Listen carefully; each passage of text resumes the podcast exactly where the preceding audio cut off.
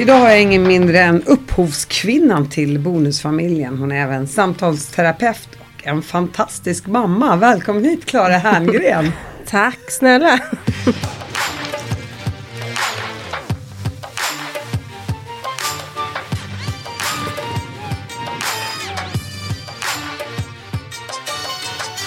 Klara, du, alla känner till dig. Du är gift med Felix Herngren. Du är, står bakom bland annat Bonusfamiljen och har jobbat på TV i många, många, många år.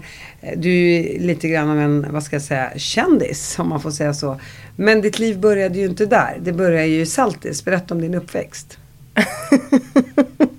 ja, det ska jag. Jag, jag, jag, jag känner mig inte som en kändis. Men eh, ja, nu ska jag berätta om min uppväxt. Eh, jag är uppvuxen i en, tror jag, ganska traditionell kärnfamilj. Med två föräldrar och en storebror som är två år äldre än vad jag är. I ett eh, hus där som mina föräldrar tog över efter mina farföräldrar. När min far, farfar dog. Eh, och de bor kvar i samma hus. Ehm, och de är liksom bra, gulliga föräldrar. Hur kände du? Kände du så att du var som alla andra när du växte upp i Saltis? Nej men det roliga är att jag tyckte det var så sjukt spännande med alla andra familjer som hade någonting annat. Där det liksom, jag hade någon kompis som hade jättemånga syskon. Jag och tänkte var... pengar i Saltis. Nej, jättemånga syskon framförallt. Eh, och det, det, var liksom lite kaos hemma hos dem. Fast på ett liksom härligt och, och kärleksfullt sätt. Jag tyckte det var så spännande att vara hemma hos dem.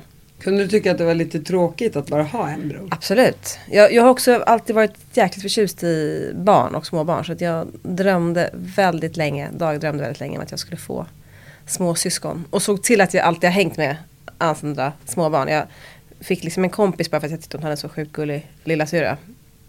Dina föräldrar, försökte du inte pusha dem att skaffa fler barn? Nej, jag kommer inte ihåg. Jag, jag, tror det lite grann. Men de var också väldigt tydliga med att de inte ville det. Så jag fattade att den dörren var nog stängd. Liksom. There's never been a faster or easier way to start your weight loss journey than with plush care. Plush Care accepts most insurance plans and gives you online access to board-certified physicians who can prescribe FDA-approved weight loss medications like Wigovi and Zepbound for those who qualify. Take charge of your health and speak with a board-certified physician about a weight loss plan that's right for you. Get started today at plushcare.com slash weight loss. That's plushcare.com slash weight loss. plushcare.com slash weight loss. There's never been a faster or easier way to start your weight loss journey than with PlushCare. PlushCare accepts most insurance plans and gives you online access to board-certified physicians who can prescribe FDA-approved weight loss medications like Wigovi and Zepbound for those who qualify. Take charge of your health and speak with a board-certified physician about a weight loss plan that's right for you. Get started today at plushcare.com slash weight loss. That's plushcare.com slash weight loss. plushcare.com slash weight loss. Och hade du en bra relation till din bror? Ja, absolut. Jättebra när vi var små. Sen tyckte jag att han var rätt knäpp under tonåren. Men sen blev han bra igen. Så. Har du träffat mina tonårsbarn? jag har några egna också. alltså, de är sjukt knäppa. Men, och de bråkar hela tiden. Jag fattar inte, jag tänker bara, är, är det så här Guds straff för att jag var dum mot mamma när jag var liten? Jag tror det bara är så mellan vissa, i vissa perioder. Nej, jag, jag, alltså, jag, tycker det är jobbigt och man nästan tycker det är jobbigt att gå emellan nu också. Mm. Förut när man var yngre kunde man det. Nu får man ju liksom en rak höger själv om man ska blanda sig i. Så att ja. Men men, det är väl som det tänker jag säga. Eh, du växte upp i Saltis. Vad gick, du, vad gick du på gymnasiet? Egentligen lite tråkigt men, och mysigt också ska jag säga. Jag gick på samma skola hela tiden. Alltså det är liksom, då var det en skola som man kunde gå från högstadiet till gymnasiet. Så där gick jag. Så du gick från sjuan till trean? Ja. Och vad läste du då? Ekonomi? Eh, sam. Ja, man visste inte vad man skulle läsa som man läste Nej, precis. Sam. Men, men det här äh, kreativa inom dig, kände du av det redan som barn? Uh, jag har alltid haft en väldigt livlig fantasi. Det, det, har, jag, det har jag vetat om. Um, ja, det har jag nog. Finns, finns någon form av kreativitet hos dina föräldrar? Uh, Ja, det beror på vad man menar med kreativitet också tycker jag. Nej men jag tänker den här konstnärliga andan som du ändå besitter. Um, Jag tycker nog att de i så fall har det lite som jag också, att de är ganska roliga alltså, och har fantasi. Men det är ingen som är direkt konstnärlig rent med händerna. Nej, jag tänkte mer så här liksom, du vet, kan skriva manus eller liksom ha det där lite teatriska, teaterapan i sig. Nej, egentligen inte från dem. Nej. Det, och, din bror jobbar inte heller inom TV? Nej, han har för sig jobbat med böcker väldigt mycket. Så ni har det i er Ja, lite det- grann? Lite kanske. Ni har fått det från mormor och morfar? jag vet vad. från vikingatiden. Det finns en gen där som har bara puff. Men okej, och sen gick du på gymnasiet i Saltis och när kom du på att så här, TV var din grej? Eh, nej, Eller hamnade du där, Jag hamnade nog där, eller både och ska jag säga. Jag kom på att jag ville bli eh, psykolog. Tyckte jag verkade så spännande. Jag ville framförallt bli typ parterapeut. Jag har alltid tyckt det var jättespännande med liksom, relationerna mellan människor. Och då sökte jag in på psykologlinjen som det hette då. Och då kom jag inte in för man var tvungen att ha fem års arbetslivserfarenhet för att komma in där.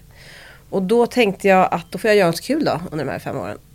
Och då på någon vänster, jag kommer inte ihåg, jag hade tänkt att det skulle vara kul att jobba med TV också. Och så fick jag någon praktikplats på ett produktionsbolag. Så då halkade jag in där. Och sen tyckte jag ju att det var superkul. Men jag tänkte alltid att sen ska jag göra mitt riktiga jobb. Men sen så liksom, åren gick och jag glömde bort det där lite grann. Eh, men sen då, ja, typ 15 år senare så kom jag på att nej, men nu ska jag verkligen göra mitt riktiga jobb. Och då började jag plugga KBT. Och, eh, det var, och det var egentligen så idén föddes till Bonusfamiljen också. För att då, jag hade också förstått att min inrikt, inriktning på utbildningen skulle vara eh, sam, alltså terapeut för just bonusföräldrar. För det var någonting som jag själv hade saknat lite under tiden. När jag tyckte det var tufft att vara bonusförälder. Jag tänkte att någon borde vara expert på just det här. Och så kom jag på att det, då, då är det jag som ska bli den experten faktiskt. Och så när jag började plugga det och då såg jag till att jag bara hade folk med bonusproblematik som kom i terapi hos mig. Och då föddes idén till Bonusfamiljen.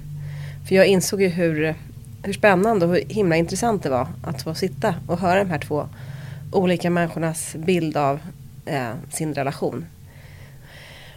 Och eh, ja, och, då hade, och, och grejen då, det var också så här, att innan när jag jobbade med tv så var det alltid man försökte hitta något så här perfekt drama eller det här är spännande. Och jag blev liksom så här, jag, på riktigt just i stunden var det så här, jag måste nypa mig själv. Jag bara, det här kan inte, det kan ju inte bli mer spännande än precis just det här. Så så. Och det är också någonting som folk kan relatera till. Jag menar 50% skiljer sig i Sverige och Ja. hamnar i olika konstellationer. Ja. Till höger och vänster, med barn, utan barn, Ja, plus och minus. Men eh, för att backa tillbaka bandet då lite. När du jobbade på TV innan du blev, eh, innan du pluggade kognitiv beteendeterapi. Vad jobbade du med då specifikt? Eller hoppade du bland olika produktionsbolag? jag hoppade bland olika produktionsbolag eh, och liksom olika funktioner. Men jag jobbade på lite långfilmer och tv-serier som eh, SAD, alltså Second Assistant Director, som det så fint heter. Bland annat med Ivar Krygers, eh, den här serien om honom som Lars Molin gjorde. Det var otroligt kul. Sen jobbade jag liksom med eh, Sen kväll med Lok och med eh, Eurovision. Alltså ja, från tv till drama och även, Till sång. vad sa du till? Till sång. Sång. Eurovision. Ja just det, för det. Sång. eh, nej men lite allt möjligt. Och jag tyckte som sagt egentligen hela tiden att det var väldigt roligt. Det var bara att jag, jag kom på att jag, det här kan jag inte göra resten av mitt liv. Och det roliga är ju också då att för de som inte förstår lite det här med produktionsbolag och allting. Det är ju att man ma- man är ju ett jättegäng för att få fram en produktion eller en serie på tv så, så krävs det ju att ha så här proddassistenter och någon ska regissera och någon ska fixa med rekvisitan och någon ska eh, Ja men det finns här tusen olika jobb inom Verkligen. ett jobb så att säga. Så att, och jag förstår ju när du berättar att eh, du har funnits lite överallt. Mm. Och det har ju också skapat en erfarenhet hos dig. Mm. Men sen är det rätt kul för sen har jag inte jobbat med sån typ av tv på och i den funktionen på många år. För att delvis utbildade mig och sen så började jag jobba med Bonusfamiljen och där har jag mer ingått i själva manusgruppen. Men nu i våras så hoppade jag in på ett projekt. Jag jobbade som projektledare på Barncancergalan. Eh, och nu gör jag ett annat tv-projekt. Så nu gör jag lite mer sån typ av tv som jag gjorde tidigare. Och tycker att det är så kul. Alltså det är ju så kul att vara liksom så, vad ska man säga, hands-on i ett projekt. Och eh, Och då måste man också säga att du har då flera, jättemånga människor under dig så ska du styra upp vad alla ska göra. Ja, absolut. Men jag har flera, jag har liksom, ja men så är det ju. Du får vara lite boss helt Ja, enkelt. men, jag har en boss också. Jag är projektledare, jag är inte producent. Men, ja, men det känns det är jätteroligt. Du fick ju barn rätt tidigt, eller hur? Första sonen. Jag vet inte om det anses tidigt Nej, eller, okej. eller jag, jag var 27 och jag skulle fylla 28. Nej, det var är inte väl så tidigt. helt normalt Jag tänkte att det var tidigare. Ja, tack. Du bara, vad bra du känner dig. Eh, Fick ett barn då och eh, sen tog det slut med mig och min dåvarande kille efter typ tre år. Och sen så träffade jag Felix. Så det var ju väldigt eh, intensiva år där. Och då var, hur gammal var din son då? Min son han var bara ett och ett halvt år när jag träffade Felix. Och, och, det, och det är ju också, det är ju, jag menar jag träffar Aje, han har ju sex barn sedan Ja. tidigare. Man kommer in liksom lite som Will Smith med en liten resväska. Bara tja, här kommer jag. Ah. Eh, hur var det att träffa en man? För Felix hade ju redan barn och så träffade du ett- ändå en man och så har du ett blöjbarn. Ja. Funk, hur funkade det? Han hade ju faktiskt ett barn som var lika stort. Det var ju på ett sätt bra också. Två blöjbarn. Två blöjbarn och två lite större.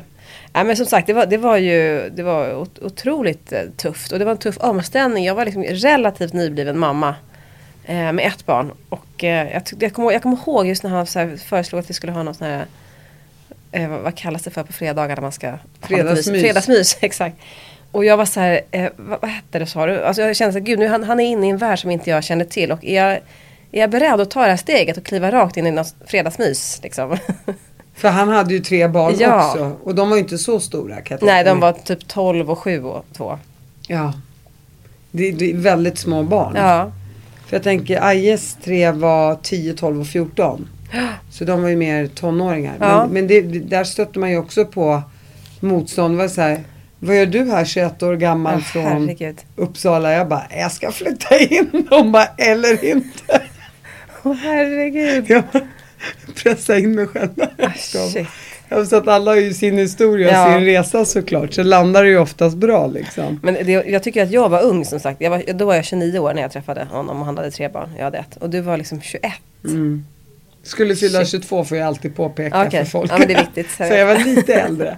Eh, Såklart, Ja. man var ju typ ett barn tänkte jag säga. Men, men du är 29 år, ett och ett halvt år, son och du jobbar samtidigt. Ja. Så du, det är ju väldigt, och så träffar man en man med, med tre barn. ja.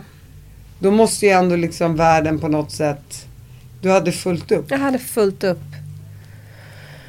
Och också liksom väldigt fullt upp i tanken sådär. Mäktar jag med det här?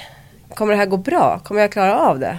Liksom jag, det, det, är ett liksom, det, är ett, det är ett stort åtagande och ett stort steg att ta. Och eh, jag ville också hinna liksom känna att det var, ja, vänja mig.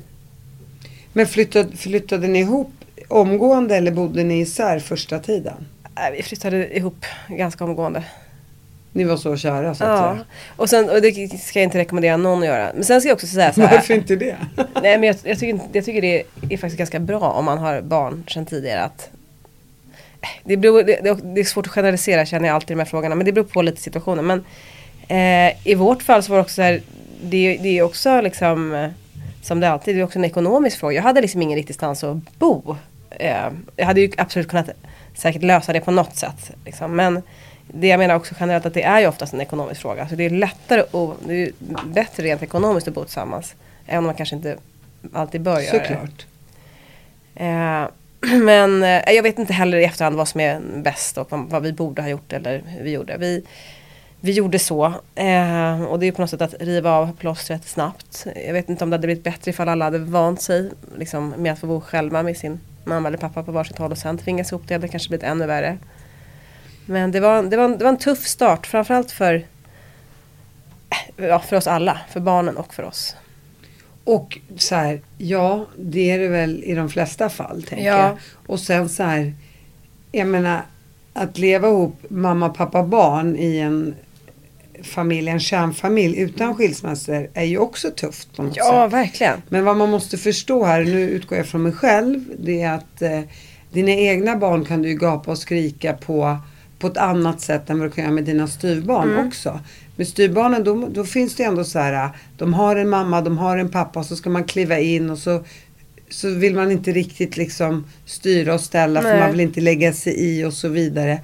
Och ibland undrar jag så här, att om man har en bra intention att det kanske är bättre bara vara sig själv med de som man är med sina egna.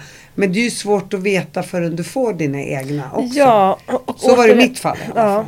Jag tror man måste vara liksom, det kanske låter lite klyschigt, men man måste också vara sig själv i första hand.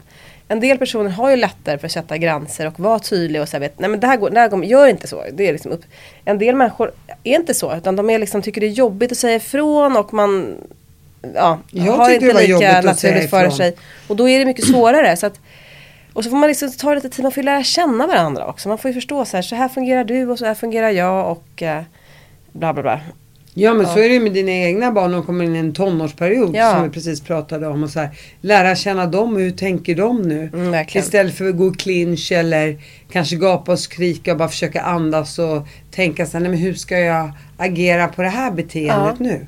Alltså så här, jag tycker så här, det är som att man får en ny läxa varje vecka. Mm. Alltså det händer saker hela tiden och då är det ändå med dina egna.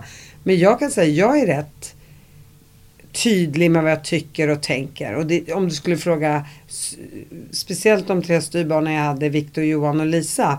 Som, som bodde med mig då varannan Mm. vecka i stort sett. De skulle nog ha sagt, ja men du var jättetydlig. Men i min värld så vill jag liksom inte hamna i clinch eller bråka. Och ibland svalde man för att det Mm. inte skulle bli en konflikt. Vilket inte är konstigt Nej, det är egentligen. väl helt mänskligt. Men det kanske är bättre att bara, nej men det där gillar inte jag, lägg av, lägg ner eller vad som helst. Ja, alltså det, det tror jag egentligen. Det är, tydlighet är ju ganska bra generellt. Men man kan liksom inte vara en sån person om man inte är en sån person heller. Ja, man det är mycket schysst. Man vill lättare- vara schysst. Ja, men man kan säga så här, det är mycket lättare tror jag. Att eh, eh, man har mycket mindre att fightas med om man nu är en kärnfamilj. Egentligen, grunden. Sen kan man ju ha, sen kan man ha en kärnfamilj med några riktigt jävla bökiga typer. Då blir det bökigt att vara där också. Men, hmm. men generellt så tror jag man, man liksom får utstå större utmaningar när man är i en bonusfamilj. Ja. Och det behöver ju inte heller, tänker jag, alltid vara dåligt. Det kan ju göra en ganska bra rustad för livet sen. För alla andra människor man möter och alla situationer man hamnar i sen så är det ganska bra att ha varit med om. Sen får ju du och Felix tre egna barn ganska tätt. I Ja, alla fall de två tätt yngre faktiskt. tjejerna, ja, de, ja, det, Grejen är, det är liksom fem år egentligen mellan alla våra barn. Va? Förutom det sista. Ja, exakt, Vilket är de så sjukt. yngre. Ja, Ja, så att de är ju liksom Förra året var det lättare att säga för då var de ju då 30, 25, 20, 15, 15, 10, 5 och 2,5. Fantastiskt. Vad hittar jag på nu? Var den från 30? Eh, Det, det, det lät bra. ja det lät bra. Det är i alla fall Det är sju stycken och två är lika gamla. Och den sista är, är det två och ett halvt år emellan. Och, och, hur, och hur är det? Sju barn? Jag menar, bodde det, bodde det sju barn hemma hos er Nej, det samtidigt? har det aldrig gjort faktiskt. Vi har ju alltid varit många. Eh, och det där tänker jag att så måste du ha haft också Bettina. För att, så där, framförallt för ett tag sedan så, var, så där var det liksom det första alla sa till oss. Ni är så jäkla många barn, hur går det? Och liksom så här, när man själv har det som sin vardag och verklighet så tänker man ju inte så. Man sitter inte och tänker att gud vad extrem jag är. Eller i och för sig, jag gjorde det i och för sig när Lisa kom, den sista. Då tänkte jag så här, nu förstår jag vad folk har snackat om. Det här är ju inte klokt. På tal om extremt, det här har jag sagt till tidigare poddar. Det var som när, när mamma alltid var gravid och vi bara blev en, en, en, en mer i Ja. syskonskaran. Och jag vet att mina kompisar alltid sa, gör inte dina föräldrar annat än att knulla. Och jag vet, Är för det var ingenting man ville höra om sina föräldrar. Nej. Och jag vet att jag kom hem och bara, inga fler barn nu, inga fler barn. och så kom min lillebror då, barn nummer åtta. Jag bara, alltså, så skämdes man, för, för varje år i skolan så, så sa man ju en, en siffra högre än föregående år. Så gick det fem år och så tänkte jag, men nu blir vi inte fler än åtta. Så kommer mamma hem, kommer jag ihåg när jag var 16-17 och bara jag är gravid i tredje månaden. Jag bara nej! Du måste göra bort! Nej. Jag kan, inte, jag kan inte stå upp för den här familjen längre. Är det sant? Så när alla säger så här, men gud, jag har ju sex barn sedan tidigare när jag är tre. Jag bara, ja, men min mamma har nio barn Ja. med en och samma. Ja. Och de här är ändå lite uppdelade. Och, Ja. så, att, eh, så det har jag ju alltid som Ja, jag fattar. sådär, en, en, ett tillbakasvar så att säga. Ja. Men, men hur, hur känns det då? För att jag menar, ni har ju alla en väldigt fin relation. Och, Ja men jag alltså Ni- nu och jag ska säga sen väldigt länge tillbaka så är jag ju eh, faktiskt så otroligt eh, tacksam och stolt. Och så, plus att det är ett kul också. Det är kul att vara liksom, den äldsta har precis fått barn själv. Eh, nummer två är 25 och är mitt i någon slags eh, karriär som är jättespännande att få vara med och följa. Och sen har vi två som är 20 och en som är, alltså jag tycker det är otroligt roligt. Och återigen, risk för att låta klyschig, men livet, livet blir ju liksom rikt på riktigt. Med att ha så många omkring sig. Och om man tänker på hur du kände när du var barn så var ju det här du Ja, ville. jag vet. Så du fick ju Jag egentligen vet. din dröm Ja, uppfylld. så att Och, och, och det är flera kreatörer bland barnen som du själv säger så här, man får följa deras resa nu. Ja. Och hur är det då? Hur, hur känner hon då med att få Iris, Ja. hon tycker det är så sjukt kul. Och grejen är den att det är ju sjukt kul. Det, det säger jag till andra personer vars barn verkar liksom vara intresserade. Det, det är ju liksom, för det första, och det gjorde ju Felix lite när han var liten också, var med i några uppsättningar och så här. Delvis så blir du tagen liksom, du blir tagen på allvar, du blir behandlad nästan som en vuxen. Alltså du blir väldigt viktig för, och det upplevs verkligen som ett jobb. Plus att du får vara i en annan värld och spela, alltså det är liksom, det är roligt att vara på en inspelning. Så att hon, eh, ja, hon frågar alltid mig, har du någon mer inspelning på gång? hon vill bara spela. Hon vill väldigt gärna spela, vara med. Så, så man vet vad, vad, vad hennes yrke kommer vara. Ja det, det, det 20 tror jag i alla fall, hon tycker nog att det är jätteroligt. Och Lisa, din yngsta. Ja, hon var jätterolig för att hon har varit så otroligt blyg. Men sen så har det börjat svänga nu, det hände någonting med henne. Och då var det någon, bara för några veckor sedan, som frågade vad hon skulle bli när hon blev stor. Hon bara, statist. Jag bara, statist? Hon bara, nej, nej, jag menar inte det. Jag menar det andra som Iris är, skådespelare. Ja. Statist, då får man inte säga så mycket. Det är klart, man, man utvecklas ju och barn som har varit blyga kan ju faktiskt eh, helt plötsligt bli jättesociala. Det, det handlar ju bara om, vissa har ju kortare startsträcka Verkligen. så att säga. Och, och jag menar, när jag träffar dig och Felix ibland, då, då, jag känner ju verkligen att han är så här superkär i dig.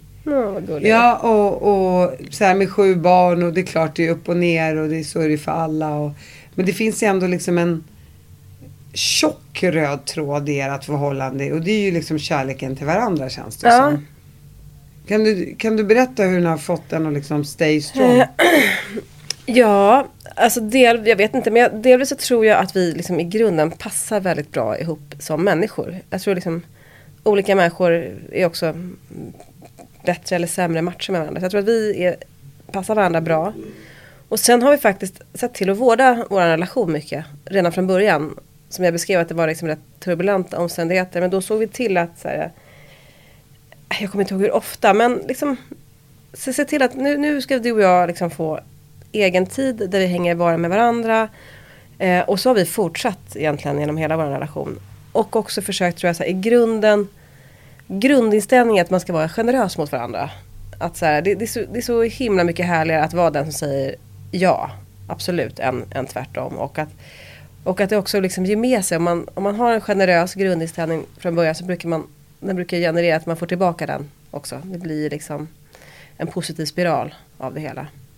Men, det Men sen känns- har vi liksom absolut haft utmaningar då och då också. Men jag tror att grunden är, grunden är bra och grunden är också att vi kanske lite båda två gör en sak som jag tror, som jag förstått ska vara väldigt bra i en relation. Att vi båda två liksom höjer varandra lite grann, sätter lite varandra på en pedestal. Eh, som gör att ja, man har liksom en förhöjd men bra bild av varandra. Och det är också det är väldigt härligt när, när någon, som, någon annan tänker på en själv på det sättet också. Och på vilket sätt skulle du säga att du höjer upp Felix på en pedestal? Nej men jag är, jag är väldigt, jag är bra på, liksom, jag, jag plussar mycket på honom. Jag är väldigt uppmärksam på det som han gör för mig som jag tycker om och jag är noga med att kommentera det. Jag eh, ja, men liksom uppmärksammar honom och ger honom ganska mycket kärlek också. Och på vilket sätt gör han det för dig? Ja men jag skulle säga detsamma. Och jag vet inte heller, det är lättare, jag, jag känner ju bara. Nu känner, jag, jag känner ju bara att han tycker väldigt mycket om mig. Det, det känns ju. Liksom. Jo, nej men det kan jag säga. Det. Ja, det, det låter så skrytigt. nej, men, men nej, tvärtom. Och jag tror att det är så här, kanske viktigt för andra att höra så Ja. här. hur får man en relation att funka bra? Och så, så sitter man med någon där det faktiskt funkar bra. Mm. Och man kan liksom dela med sig av sina råd. Ja. Just det här att man kanske ska ge varandra komplimanger och se den andra och så vidare. Att, Och en sak till faktiskt, det har jag tänkt på ofta. Eh, så här, gud vad Felix inte kritiserar mig. Alltså det är, det är väldigt få saker, och det, det kan vara mer liksom något, något skämt, men jag känner så här, i grunden, antingen så är det Antingen så stör han sig på extremt lite saker eller så håller han bara tyst om det. För det är, väl, det är väldigt sällan som liksom, jag hör någonting om att han stör sig på mig. Och jag, samma sak, jag försöker också göra det så här, är det något jag stör mig på så här, får jag verkligen fundera, så här, är det här viktigt? Och oftast är det ju inte det. Äh, men då kan man ju skita i att kommentera det.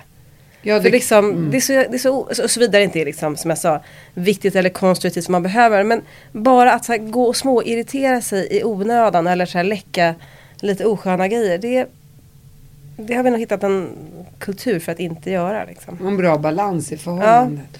Och hur har det funkat med Felix och din son? Har de en bra relation? Ja, det skulle jag säga. Felix son då som är lika gammal som din son, Mm. är de BFFs? Eh, de är inte BFFs men de är, de är, de är verkligen goda vänner. Och eh, eh, jag, skulle nog, jag skulle nog säga att de ser varandra som bröder. Och som ganska nära bröder. De är gulliga mot varandra och eh, ja, men bra liksom. Jag tänker på mina är definitivt inga BFFs. så De Nej men de, de kanske syskon. blir, tänker jag. Ja, kanske. Ja. Är det när jag blir gråhårig och sitter i rullstol? Nej jag tänker tror de blir det innan dess också ja, faktiskt. skönt. Jag, jag hoppas det i Ja. alla fall. Mom deserves the best, and there's no better place to shop for Mother's Day than Whole Foods Market. They're your destination for unbeatable savings, from premium gifts to show-stopping flowers and irresistible desserts. Start by saving 33% with Prime on all body care and candles. Then get a 15-stem bunch of tulips for just $9.99 each with Prime. Round out Mom's menu with festive rosé, irresistible berry chantilly cake, and more special treats. Come celebrate Mother's Day at Whole Foods Market. Hey, I'm Ryan Reynolds. Recently, I asked Mint Mobile's legal team if big wireless companies are allowed to raise prices due to inflation. They said yes. And then when I asked if raising prices technically violates those onerous two year contracts, they said, What the f are you talking about, you insane Hollywood ass? So to recap, we're cutting the price of Mint Unlimited from $30 a month to just $15 a month. Give it a try at mintmobile.com slash switch. $45 upfront for three months plus taxes and fees. Promo rate for new customers for limited time. Unlimited more than 40 gigabytes per month. Slows. Full terms at mintmobile.com. Och då tänker jag också då när vi hoppar in på Bonusfamiljen som, som du har medverkat till att bli en succé. Eh, och du gör ju det här upp då bland annat med Felix syster. Mm. Och hur, hur, hur känns det då att jobba med din svägerska? Jag tycker jättemycket om det. Delvis är hon eh, sjukt duktig. Moa. Moa heter hon. Hon är liksom, jag har, jag har alltid fascinerats över, att, över Felix arbetskapacitet för den är sjuk. Men hon är fan snäppet värre. Eller i alla fall minst lika bra. Vet Felix Minst om lika- att du tycker det här? Ja det vet han. det vet han. Nej, men han, han håller med mig också. Han, vi jobbar ju med henne bägge två. Jag, jag, är liksom, jag är djupt imponerad av hur, hur produktiv hon är. Liksom, och snabb. Och ändå noggrann. Alltså hon är så sjukt duktig. Och sen tycker jag på riktigt att det varit rätt kul. För att eh, det blir ju liksom när vi har suttit i de här manusmötena och suttit och skriver och liksom hittar på grejer tillsammans. Så blir det att man man liksom hittar ju mycket i sin egen bank och man berättar grejer och man fyller i varandras historier också. Du vet, så, här, så det blir ganska privat. Och jag känner ju att hon och jag har en väldigt lik bild av eh, Felix till exempel. Eh, och, eh, men så här, och det kan också, du vet, det, det är kul på ett sätt att han inte är med när vi pratar om det. Men också så här, det finns ju ingen annan än hon som älskar honom lika mycket som jag heller. Så att det är också Och vad är det för bild? Eh, den ser du i familjen. Nej det, gör, nej, det gör det faktiskt inte. Han är ju känslig på ett väldigt ödmjukt sätt också. Han är ju sjukt ödmjuk. Jag, eh, du bara, Ja, men, ja, men, han, han är verkligen både och. Och det där kan jag säga, och det tycker jag är lite roligt när folk, eh, jag kan bli typ lite irriterad på honom när han säger i intervjuet att han känner igen sig i Alex i Solsidan. Jag är så här, ursäkta mig. I, I min värld så finns det inte ett uns av Alex Lövström i Felix Herngren. Jo okej, fine. Det, det kan finnas det här att, så här, att må lite dåligt över att man kan liksom ibland ha råkat måla in sitt hörn eller vet, så här, råka, tacka ja till en som man inte vill gå på. Det tycker jag han gör till en osannolikt stor grej. Även om jag är lite likadan också. Men jag känner ju ah, Felix är liksom, han är inte det minsta konflikträdd. Alltså inte det minsta konflikträdd om det är en riktig konflikt. Han har inget problem att säga ifrån, han visar tydligt var hans gränser går. Eh, och är liksom... Eh, Men gör han det utåt sett också? ja det tycker jag. Det tycker jag verkligen. Eh, och han är liksom... Eh, han är mycket mer Fredde som typ. För att han vill ju verkligen ha grejer och han älskar att köpa grejer. Han är väldigt liksom... Ja. Så jag, det här med att han skulle vara lik Alex, det, det, det är jag bara inte med på. Dålig Jag tror han till och med har sagt han bara, nej men jag, det, det, det, är bra att jag säger så. Jag bara, jaha okej men det är fan inte sant. Eh, Men, men, men, men ibland när man går nog in i sin roll i, i skådespelaryrket, då Ja. kanske man blir det också på något sätt. Ja, Om man spelar den rollen absolut. tillräckligt mycket. Jo, jo men som, som sagt, det finns ju någonting i det här att liksom vara lite Tycka att det är liksom, som jag sa, lite jobbigt att måla in sig i hörn och om man är liksom rädd för att göra någon ledsen. Det, det ser jag och det är sant. Men, men, men annat. i, nej, ingenting. Skulle du säga att du känner igen dig själv i någon av karaktärerna i Bonusfamiljen? Ja, alltså jag känner igen mig lite i Lisa. Men sen, tyck, sen gör jag inte det så mycket längre. Vissa, vissa grejer kan jag känna igen mig i henne. Men liksom inte som, inte som person. För jag tänker ändå att man tar mycket av sina erf- Ja. egna erfarenheter och skriver Absolut. ett manus på det. Ja. Men ändå så, skulle du säga att hu- hur, alltså det, är en svår fråga kanske, men hur stor del av bonusfamiljen skulle du, och, vad heter tredje personen som skriver? Eh, vi har varit lite olika Okej. men eh, Ditta Bångenhielm har skrivit nu också. Ditta Mm. och Moas och, och, din, och dina livserfarenheter. Hur mycket skulle du säga är, hur stor del i procent är självupplevt? Men jag kan säga mer så här, för jag, tycker att det var tydligare så här, i första säsongen så var det kanske mer så. Sen fick ju, liksom, sen fick ju de här karaktärerna liksom, sen fick ju de liv, sina egna liv på riktigt, eller vad man nu ska säga. De blev ju verkliga för oss i alla fall som skrev. Så då, var det, då var det lättare att liksom förstå utifrån vilka är de? Då skulle de ju fattat de här besluten eller stått inför de här svåra situationerna eller valt det här. Liksom. Så de, de fick ju egna liv sen. Eh, mer tycker jag. Men i början så var det ju mer att det var utgick från oss själva. Skulle jag säga. Är det svårt att komma på nya scener och nya situationer? Jag tycker inte det. Jag tycker det är, alltså det, det är med respekt för att de andra skriver. Men att hitta på tycker jag inte är särskilt svårt. Det är lätt att hitta på utifrån att man har skapat en karaktär som man själv eh, tror på och bryr sig om. Och, så här, och sen vissa situationer, vissa säsonger har det också varit så här att framförallt i andra säsongen så var det så här. Vad, hur ska vi nu utmana de här personerna? Vad, vad skulle kunna vara det absolut värsta som hände Lisa? Utifrån vem hon är. Vad är, det- vad är, vad är det tuffaste för henne? Liksom? Jo, det är att bli, eftersom hon hela tiden snuddar vid sanningen eller lögnen. Fast i hennes värld så är liksom, försöker hon bara vara smidig. Ja, men så, om hon skulle bli ifrågasatt över en stor lögn som hon hade gjort. Det skulle knäcka henne fullständigt. Liksom. Okej, vad skulle det kunna vara för lögn? Och hur skulle det Fan, det skulle inte hon och Patrik klara. Jo, kanske om, ja men du vet, så att man, man börjar någon slags sån ända och sen är det ganska lätt att hitta på, men gud vad händer liksom Shit, och då visste inte heller, alltså då, då blev ju idén att man skulle, skulle visa att eh, Bianca egentligen inte var eh, Martins barn utan att det var då en annan persons barn och hur drabbar det honom? Och, ja. Och de säger ju 7% av fallen. 7% av, alltså av 100. 7 barn av 100. Fast det tror inte jag på. Tror du inte det? Jag tror det är för många. Jag tror att det absolut eh, händer då, men jag tror inte att det är 7 procent. Nej, jag, jag, sitter, Nej. jag har bara hört den Ja, siffran. jag, vet, jag, har- jag har också hört någonting jag liknande. Nej men fan av! Nej men jag, jag tror, jag Är tror att det sådär mot absolut Felix händer. också? Ja. absolut.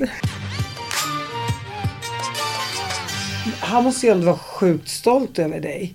Här gör ju du din egen grej. Sen kanske han har fingrarna med i spelet ändå men Han har verkligen fingrarna med i spelet. den måste Mm. ändå kännas fantastisk. För det hjälper ju han själv på traven. Verkligen. Hur duktig man än är själv. Men just det där kan jag tycka är lite svårt ibland också eftersom han, precis som du säger, han är så erfaren och han är liksom duktig på det han gör.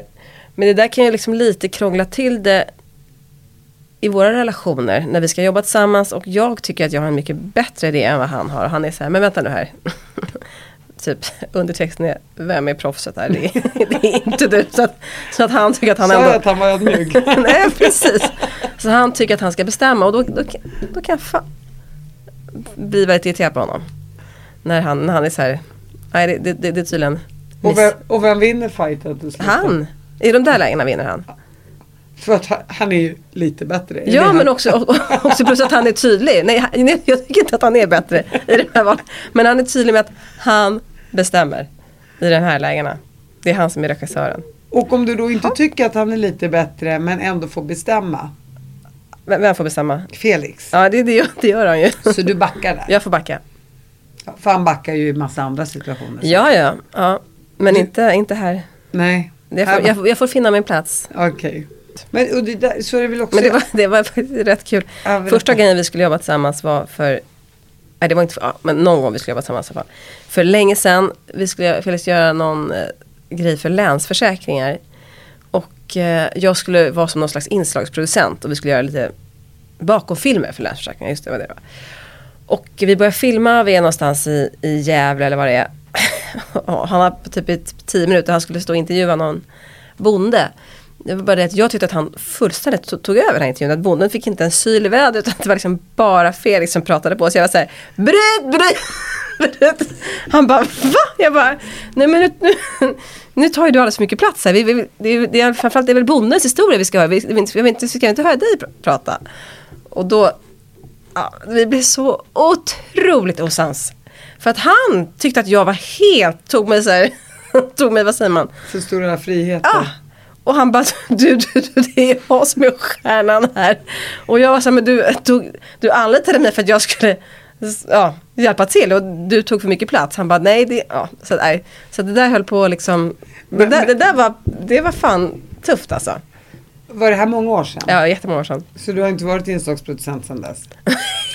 och, och då måste man förklara vad en inslagsproducent är. Det är någon som står bredvid kameran och lite grann ska... Ja men det är liksom en chef över inspelningen kan man säga. Som precis bestämmer, över, som en regissör över en, en vad som ska sägas Ja. mellan de här då två Precis. personerna i det här Nej, jag fallet. fick reda på att det var inte bonden som skulle prata utan det var Felix. Men hur, och sen hittar ni ändå tillbaka till varandra efter den där fighten. Vad, vad, Ja, ja, men det var en jobbfight. Nej, men jag tror både han och jag förstod där och då att det här fungerar inte. Vi kan inte jobba tillsammans. Kände vi då. Men sen så gick det några år och sen blev det det här med eh, Solsidan. Och då var jag ändå med liksom på ett hörn. Jag var med, jag kommer framförallt jag var med när vi spelade in piloten. Eh, men då hann vi prata igenom det lite noggrannare innan. Och då var det så här, när vi skulle ha den här, vi gjorde en, ett, ett, en pilot, att man gör en testprogram innan man gör ett program. Så vi gjorde liksom tio minuter av första avsnittet i Solsidan som vi spelade in innan. Och då kommer jag ihåg att vi pratade och så sa Felix, så här, Felix sa ju så här att nu är det så här att om det händer någonting på inspelningen nu.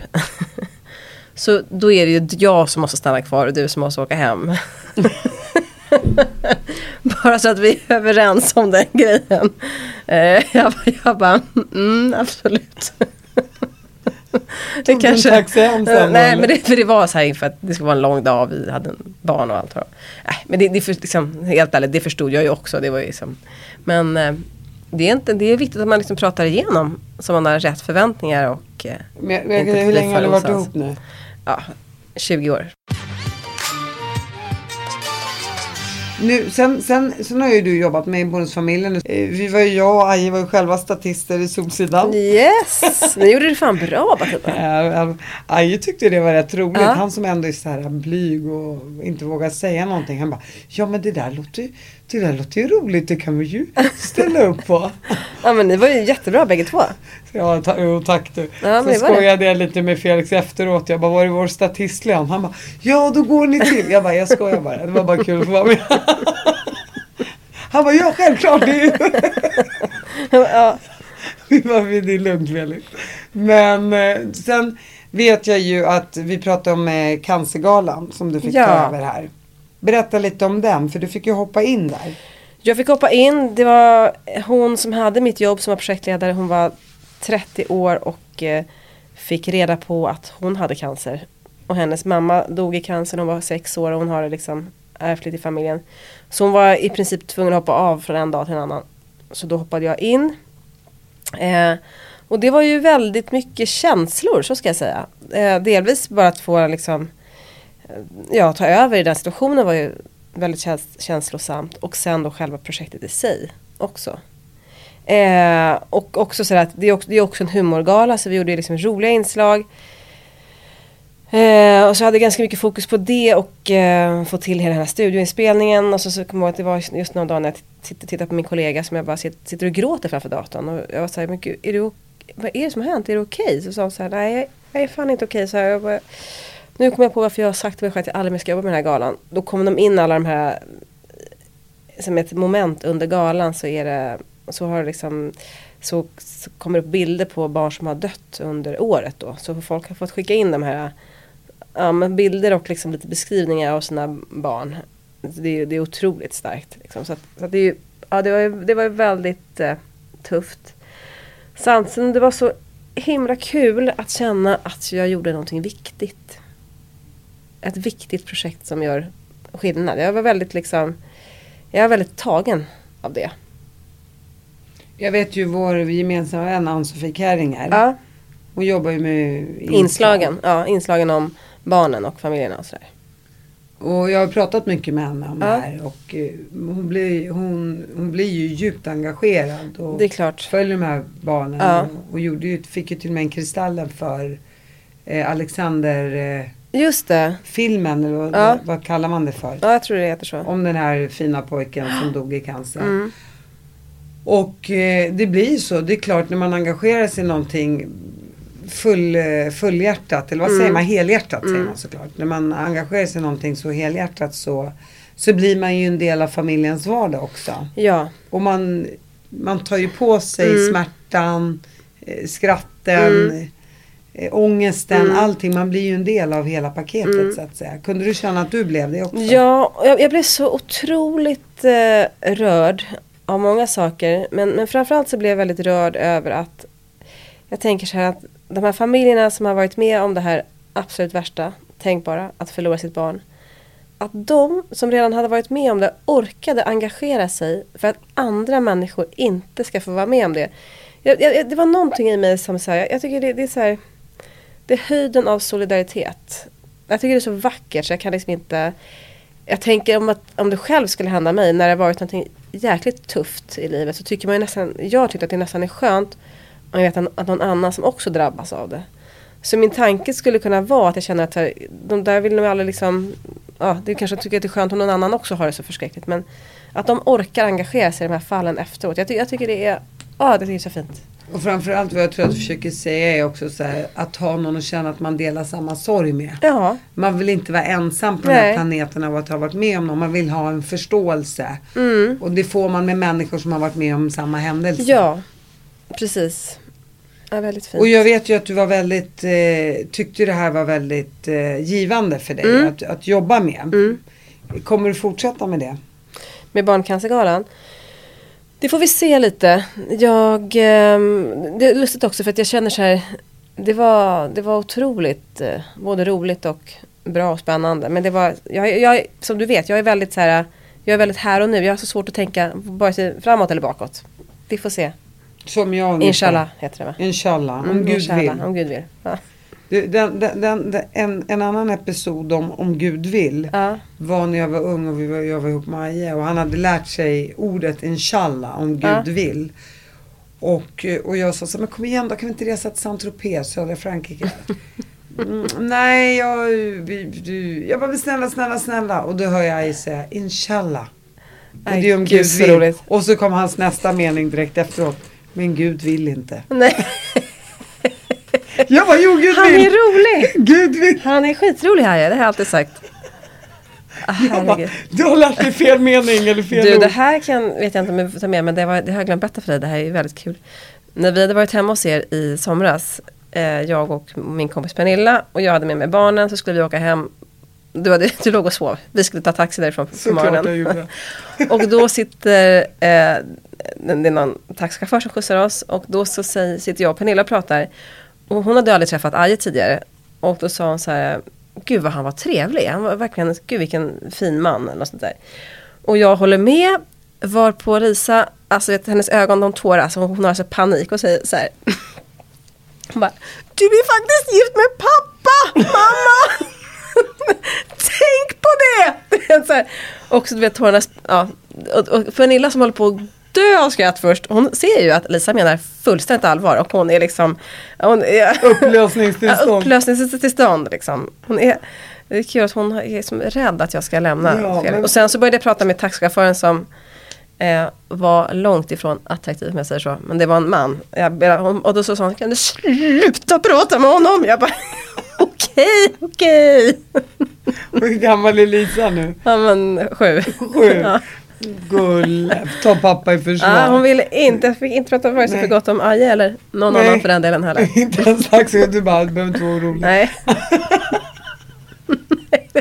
Nej men som sagt, Pernilla höll på att kissa på sig men hon bara såg så här, jag kan inte Åh, skratta här nu. Ja, men det är roligt. Och det visar ju hur lojala barn är mot sina föräldrar. Det är det som är så gulligt Ja. på något sätt.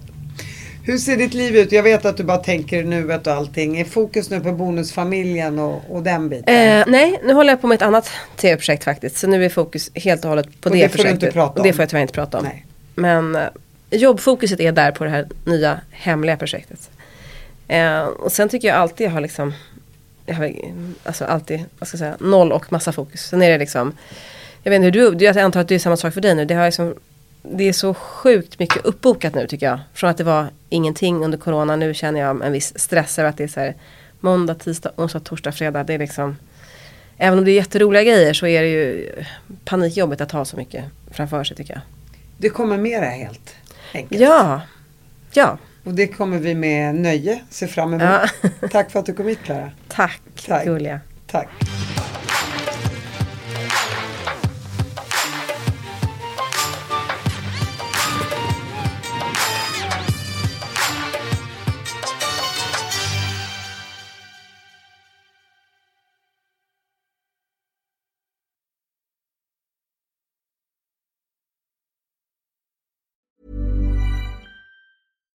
Deserves the best, and there's no better place to shop for Mother's Day than Whole Foods Market. They're your destination for unbeatable savings, from premium gifts to show-stopping flowers and irresistible desserts. Start by saving 33% with Prime on all body care and candles. Then get a 15-stem bunch of tulips for just $9.99 each with Prime. Round out Mom's menu with festive rosé, irresistible berry chantilly cake, and more special treats. Come celebrate Mother's Day at Whole Foods Market. Planning for your next trip? Elevate your travel style with Quince. Quince has all the jet setting essentials you'll want for your next getaway, like European linen, premium luggage options, buttery soft Italian leather bags, and so much more. And is all priced at 50 to 80% less than similar brands. Plus, Quince only works with factories that use safe and ethical manufacturing practices. Pack your bags with high-quality essentials you'll be wearing for vacations to come with Quince. Go to quince.com slash pack for free shipping and 365-day returns.